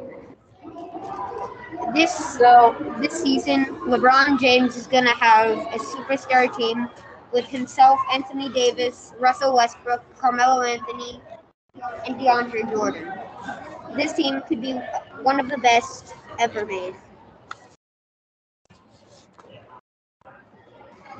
If Michael Jordan's current team or Michael Jordan's team for from the 1995 season faced off against LeBron's team next season, who do you guys think would win? Personally, I think LeBron would win, being much more efficient than Jordan.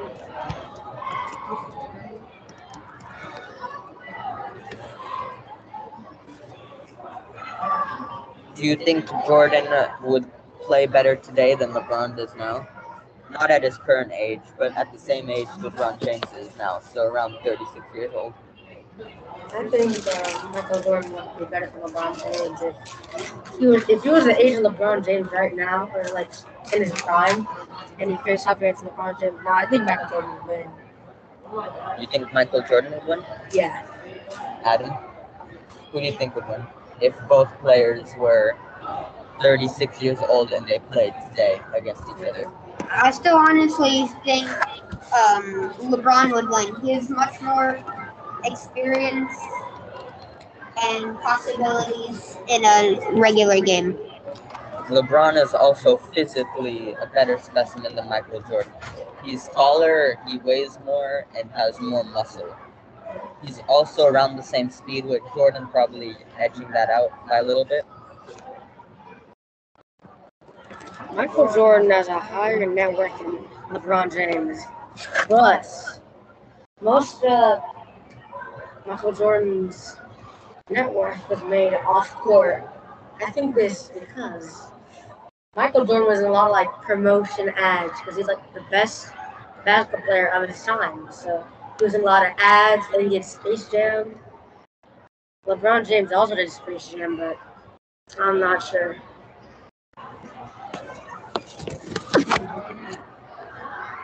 Michael Jordan's uh, was six foot eleven. Uh, sorry, is six foot eleven. Meanwhile, LeBron James is six foot nine. But Michael Jordan does way less than LeBron, which means LeBron might have more strength and power to the rim.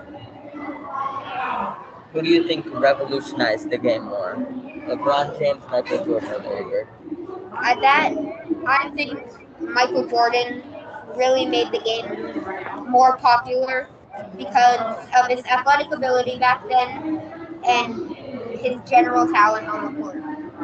I agree with you. I think Michael Jordan has changed the game the most and made it the most popular. He's often considered the GOAT. Between LeBron or Jordan, most people would say Jordan, but I don't really know. Michael Jordan made the game what it is today. His high flying dunks and game winners, clutch game winners, like the shot he hit in the finals, the ankle breaker from the three point or from the free throw range. That was just an amazing highlight. And I think it really sums up who Michael Jordan is. He's one of the best players of all time. Meanwhile, in 2018, I think, uh, LeBron James had that spectacular block against the Golden State Warriors. That was actually 2016. Yeah, uh, uh, 2016, he had that spectacular block while Andre Iguodala was driving for a layup. That was probably the play of the playoffs, I would say, in my opinion. That block was also followed up with Kyrie Irving's three pointer over Steph Curry to win the finals for the Cavaliers. Their first finals win in the NBA. Yeah, I think that was also a very special moment for LeBron because he delivered what he said he would to his city after all of the years he had worked hard for. Can we also talk about how the Cavaliers were down three to one in the playoffs against the, against the team with the best record in NBA history? Yeah. LeBron James brought them back in games four and five. Yeah, that was a big historical moment, and that just shows dedication and never giving up to your team.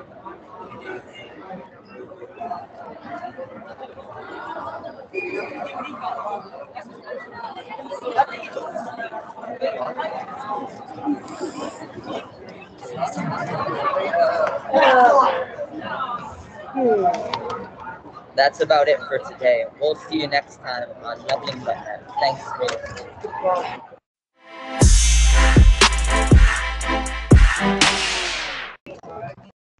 All right, welcome back to Real Football. This is your host, Borna Andrew, and David Camerlo. All right, so today we are going to be talking about Champions League games that happened this week and the Serie A, Serie A predictions. All right, so the first game that happened is a big upset with Sheriff beating Real Madrid 2 to 1. Uh, Karim Benzema scored for Real Madrid. And two other players for Sheriff scored. So the timeline was that Sheriff scored in the 25th minute, with Benzema gaining a penalty in the 65th minute, which he scored, and then in the 89th minute, one minute before the game ended, um, Sheriff got a late goal and sealed the win. So that was a ginormous upset for a lot of people. And then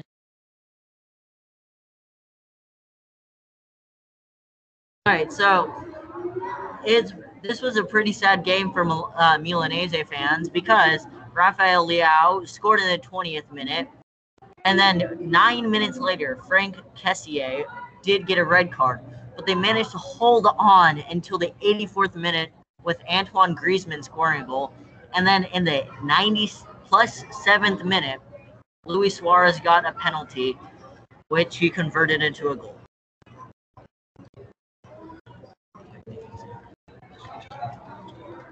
Okay. Um, and then PSG versus Man City. Um, with PSG winning 2-0 with Messi scoring his first goal for PSG, which was an absolute banger. All right, and that was a great game with Man City having most shots with 18 shots and PSG with only six. And but it was a pretty even game in possession with Man City having 55% and 45% for PSG. Um, up next, we have Uh, so we had Juventus versus Chelsea. Juventus uh, went one one zero. with Federico Chiesa, the young talent himself, scoring the only goal of the game. Chelsea did dominate in possession and shots, but Juventus managed to seal the win. And then the last game is Man United uh, versus versus uh, Villarreal. Uh, it was two one. Man U won. and Manchester United. Um, so this was the rematch from the Europa League last year, and it came out came a different outcome with Manchester United be- beating Villarreal this time. So Real, Vill, Villarreal scored first, but then quickly Alex Telles made the tie, with then Cristiano Ronaldo, the man himself, scoring in the 95th minute of the game. And then another ginormous upset was Barcelona losing to Benfica 3 0.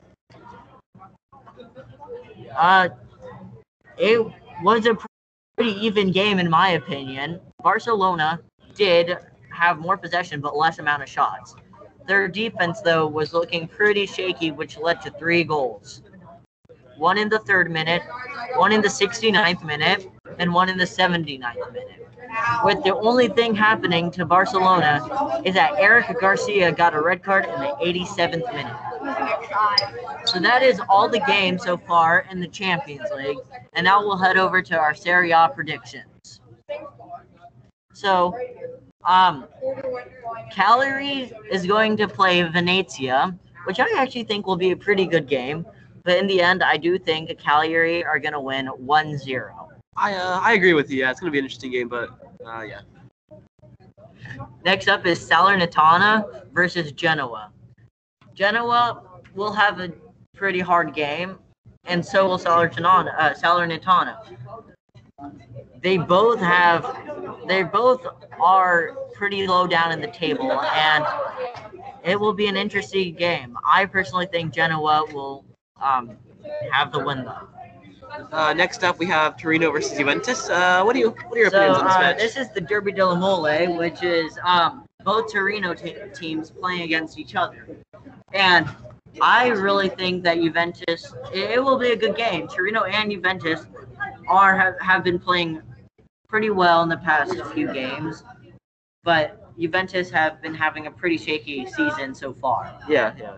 Um, I- hopefully, as a Juventus fan, I do think Juventus will win against Torino. All right, next up we have Inter Milan versus Sassuolo. Um, this game is going to be all right, but I do think Inter Milan will probably dominate the match and end up winning against Sassuolo. Uh, I agree too. I think Inter Milan is gonna uh, win this one.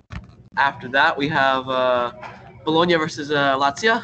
What do you think? I think. Uh, Um, I think Lazio is going to yeah, win. yeah, yeah. Um, yeah, Lot, uh, Ciro Immobile has been absolutely on fire at the moment. With he is top in goals right now with six goals. And then next up we have Verona versus Spezia. Um, I personally think Verona's going to win, even though it'd be nice to see Spezia pull off a win. Um, next up we have Sampdoria versus Udinese. um, and it will be a good game. I, I honestly think it might be like a 2-2 tie. I do think that it will have some hard games, but I think it will be a good game. Do you think? Do you have a predictions? Is it gonna be a tie, or do you think it's just gonna be? Uh, yeah, I think it's going to be yeah. a tie, 2 to 2. Fair enough. Fair enough. All right, then we have Napoli versus Fiorentina with Napoli most likely going to win because Yeah. right now they have a perfect They've been doing really well. Yeah. Yeah, they have not lost or tied a game, sitting at 15 points. Yeah. Top of the table right now. Uh, after that, we have Roma versus uh, Empoli. What do you And I'm, yeah, I think Roma is going to win. Um, Jose Mourinho, their coach, has been doing pretty well, and I think Roma will get the revenge on last week's loss against Lazio. Yeah, yeah. And next up, maybe the most interesting game at the moment is Atalanta versus Milan, AC Milan. Um, they both have doing pretty well at the moment. Um, I do think Milan is going to win two to one, probably. Um, yeah, it'll be a really good game. Probably the most interesting game of the of this week. Yeah. And that's it for all our match day seven predictions. Uh, thank you for listening to our podcast. Uh, this, these are your hosts, and uh, see you next time. Bye. Bye.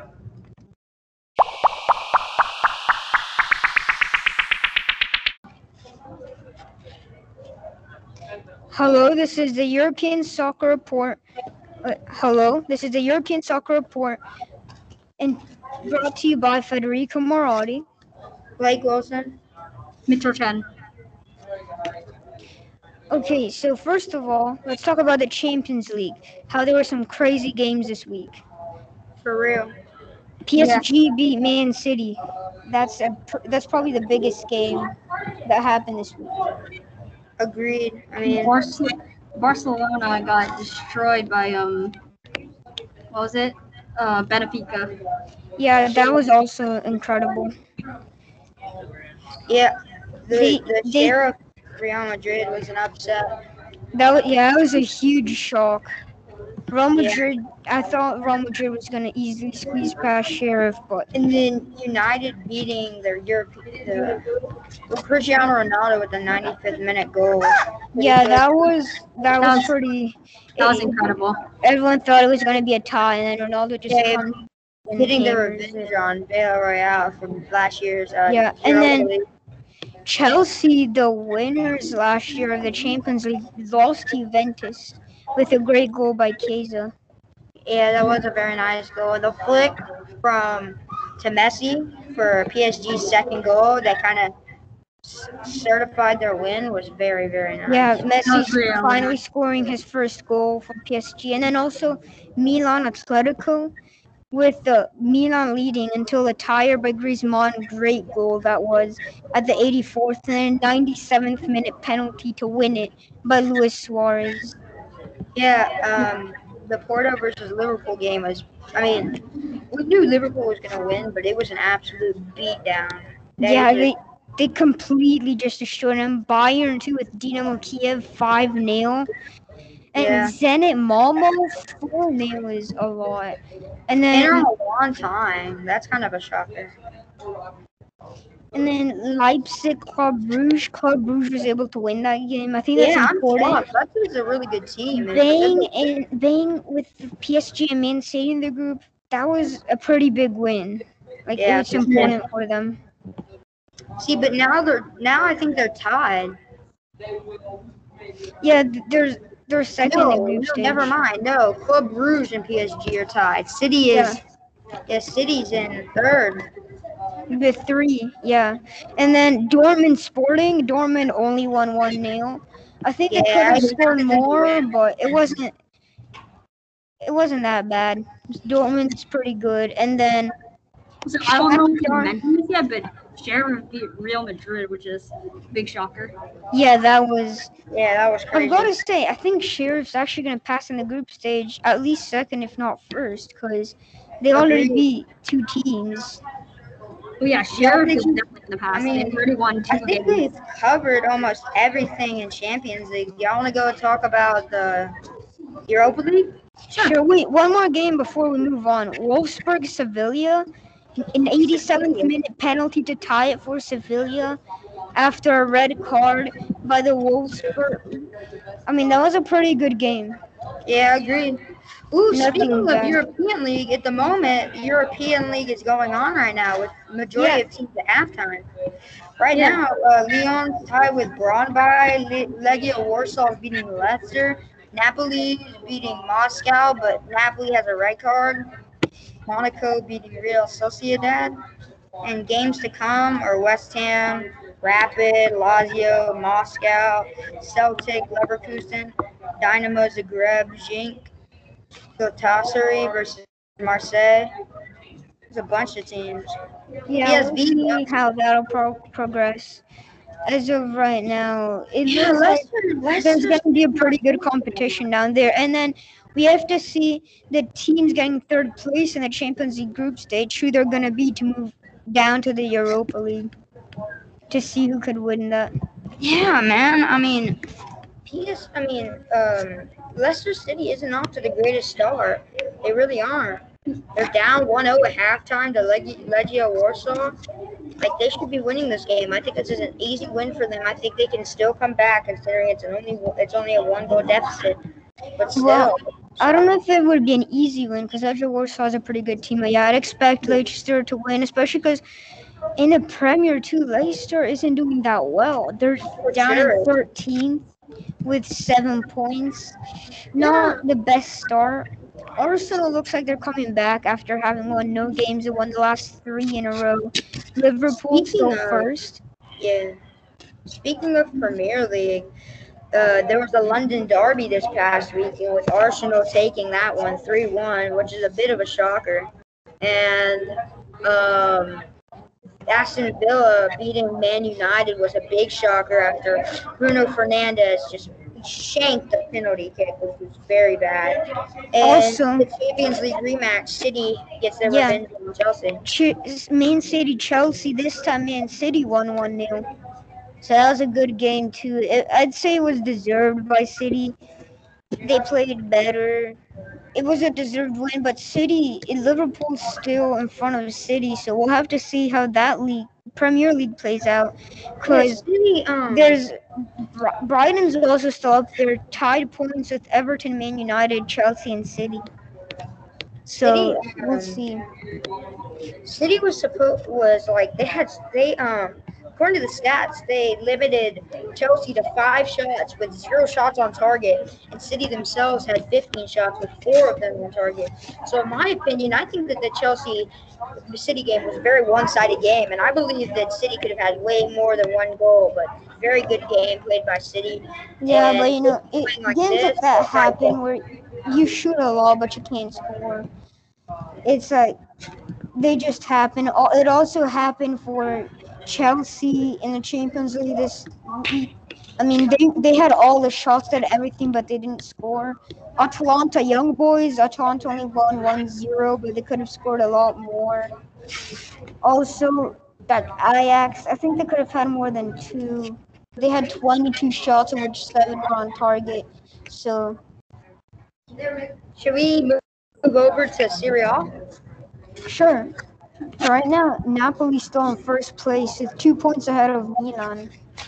They haven't lost a single game yet. I think game of the year for Serie A, eh? Inter Milan, Atalanta, very good Oh, yeah. game. Oh yeah, definitely, definitely. Uh, and it ma- oh, ended up two two with an 85th minute penalty missed, 90th minute goal taken away by VAR to Atalanta. It was an amazing game. Yeah, did y'all see that Atalanta, with even with that draw, they dropped down to seventh. And speaking Yeah, of, that, but Atalanta, honestly, they, they they've played some pretty good teams so far. I think when they start playing some of the lower level teams, they could get back up. And yeah, Juventus at tenth. That's a shocker. this upcoming week, Atalanta is Milan. That so be it's not gonna be it's not gonna be easy. But then they start the next week they play Empoli, so it'll be a bit more relaxing. And not this week, but October 17th, Roma plays Juventus. And this could be Ju- possibly Juventus' comeback game to prove that they are still that dominant team that we know them to be.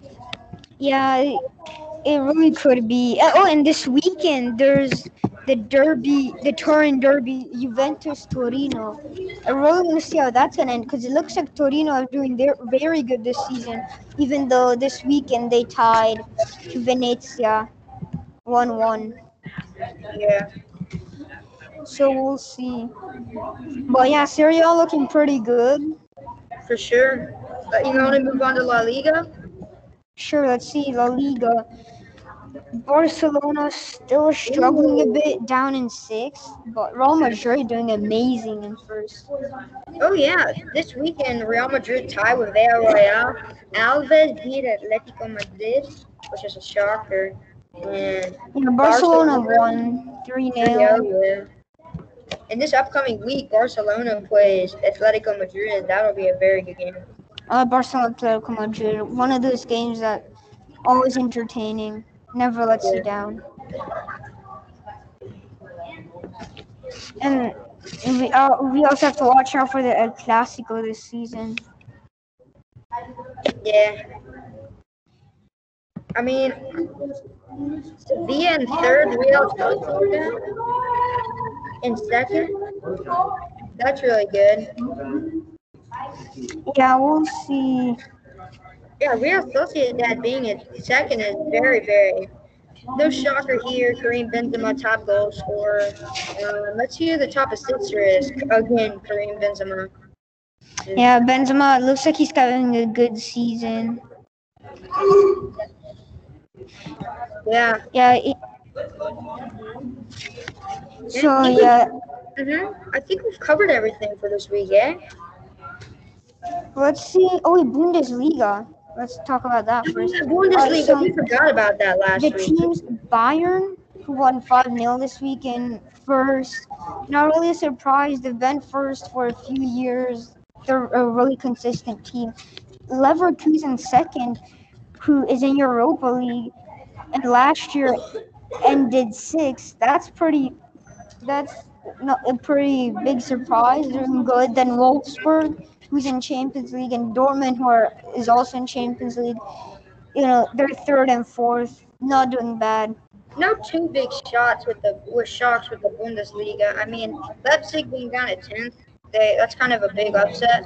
But besides, Yeah, besides that, the top five kind of looks it looks like it should look. I mean, Dortmund. Yeah, I guess so. The only thing is Eintracht Frankfurt. They're in the Europa League now. They're down there in 14th place. I feel like they could be doing better, especially because I mean last year they were in the Europa League, so they got fifth. I don't know. We can see if they can come back or if they're staying down there. And then Mönchengladbach. uh, Sorry if I pronounced it wrong, but they were in the Champions League. Mönchengladbach, yeah. Yeah, last year, and now they're down in 11th. Also, last year they ended eighth. But yeah, we saw them in Champions League one year, and they're not doing too good now. Yeah. Well, um, is there anything else you want to go over, or do we have it all? Uh, I think that's it. Wait, what about League One? Oh yeah, League One. Uh, we can just look over that because that is a PSG. league. Yeah, PSG expected to win it because I mean they do have the best team and they are first right now. They have Zero they, losses, eight wins, tied. or they already have a nine point lead over the second place. I think I don't know. There's not much competition. Lille, who won it last year, down in ninth place with 11 points. Looks hard to catch up. Marseille is third. Lens is second. Lens doing pretty good. Yeah. They were down in seventh last year. This year, they're all the way up to second so far. So Yeah. we'll just have to see. And then Nice, Nice in fourth place. But yeah, Yeah, I think we've covered it all. yeah, I think so too. Well, thanks, guys. Um, we'll see y'all next week on podcast number three. Thank you so much for listening to European Soccer Report, and I hope you listen to our next episode. Goodbye. Bye. Bye.